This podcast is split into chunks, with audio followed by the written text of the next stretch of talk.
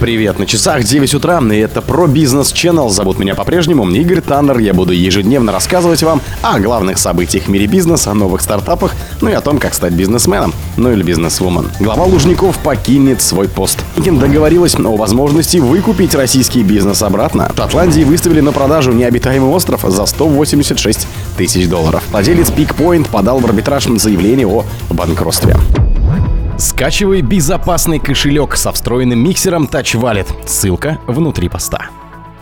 Об уходе Александра Пронина, который может состояться уже в ближайшее время, РБК рассказал источник, близкий к руководству Лужников. По его информации, новым руководителем в статусе в Рио знаменитого столичного кластера может стать Андрей Веревка, который сейчас занимает пост гендиректора хоккейного клуба «Спартак». При этом, как уточняет собеседник РБК, действующую должность Веревка за собой сохранит.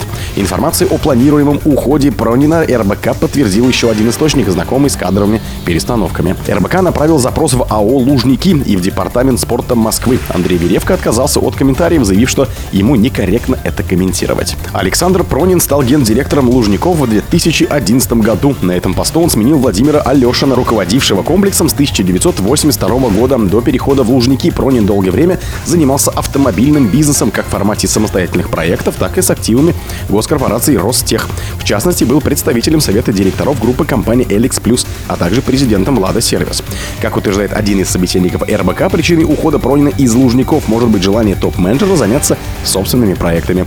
Ему, в частности, принадлежит 25% в ООО «Объединенная чайная компания», выпускающая чай Эстфорд, Беррифорд, Камасутра Зеленый стандарт. В марте стало известно, что ООО получила предварительно одобренный от Федеральной антимонопольной службы на покупку производственных средств и нематериальных активов Екатерра. В России Екатерра – крупнейший производитель чая в мире. Портфель бренда включает Липтон, Пагатипс, Пука, Т2 и Таза.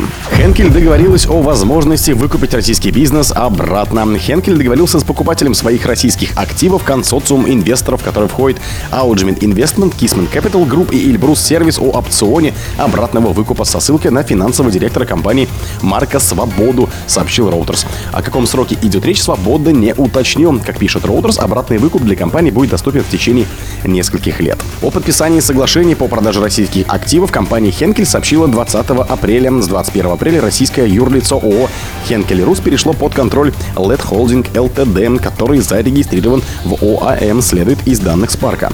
Как сообщал Хенкель, бизнес будет продан консорциуму инвесторов, который входит Aungement Investment, структура владельца производителя лекарств Standard Виктора Харитонина, Kismet Capital Group инвестиционной компании Ивана Таврина и Ильбрус Сервис компании основателя инвестфонда Ильбрус Capital Дмитрия Крюкова. Сумма сделки составила 54 миллиарда рублей. Хенкель работал в России с 91 года. В апреле 22 года компания объявила об уходе с российского рынка. В декабре она выделила свой бизнес в России в независимую компанию и с 1 января там начала работать самостоятельно под названием Lab Industries. В России Хенкель производила чистящие и моющие средства под брендами Ласка, Персил, Лоск, Пималюкс, Вернель и другими. В 2021 году выручка Хенкель Рус составила 95,14 миллиардов рублей. Чистая прибыль 7,48 миллиардов рублей. Российский бизнес приносил Хенкель около 1,06 миллиардов долларов в год, говорил в декабре глава комитета акционеров Симон Бажель Тра. В Шотландии выставили на продажу необитаемый остров за 186 тысяч долларов. В Шотландии выставили на продажу остров Барлокка за 150 тысяч фунтов стерлингов или 186 тысяч долларов. Об этом говорится на сайте фирмы по продаже недвижимости Гал Брайт. Барлокка располагается в графстве Дамфрис и Галлоуэй и является самым западным островом в заливе Флинт, указало агентство. Его площадь составляет 25 акров, около 100 тысяч квадратных метров. На западной стороне есть галечный пляж, где можно пришвартовать лодку, а во время отлива до Барлокка можно добраться пешком или на тракторе. На острове нет построек и жилых домов, отсутствует водоснабжение. В зимние месяцы водой наполняется пруд, благодаря которому можно обеспечить водой домашний скот и диких животных. Согласно объявлению, остров находится на территории так называемого участка особого научного интереса, то есть шотландские власти считают его примечательным своей флорой, фауной и рельефом. Как сообщает в Нью-Йорк Таймс, у острова уже около 50 потенциальных покупателей из различных стран, в том числе Италии, Германии, Норвегии и США. Продавец острова не разглашается, как отметил агент Дэвид Корри, сейчас растет внимание к изменению землепользования и людям, желающим воссоединиться с землей, а это сильно отразилось на рынке недвижимости. В 2017 году на продажу был выставлен шотландский остров Альва Карвен Деас. Небольшой остров в архипелаге Летние острова на северо-западе стал доступен для покупки в 2021 году. Владелец Пикпоинта подал в арбитраж заявление о банкротстве. Владеющийся сервисом доставки Пикпоинт ООО «Сеть автоматизированных пунктов выдачи» обратилась в арбитражный суд Москвы с заявлением о банкротстве. Это следует из карточки в картотеке арбитражных дел. Иск поступил 21 апреля. К рассмотрению он еще не принят. Сумма неисполненных обязательств должника и материале суда не указана. В начале апреля коммерсант писал, что Пикпоинт завершает операционную деятельность. По данным источников издания, компания сообщила своим партнерам, что доставит все ранее принятые отправления и невостребованные грузы вернутся клиентам до конца месяца.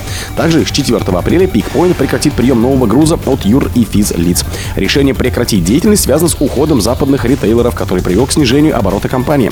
К тому же, по словам гендиректора Пикпоинта Надежды Романовой, стало невозможно финансирование от западных инвесторов. Также 24 апреля сеть магазинов косметики «Золотое яблоко» взыскала с Пикпоинта около 201 миллиона рублей основанного долга и почти 18 рублей пени, говорится в карточке арбитражного суда Свердловской области.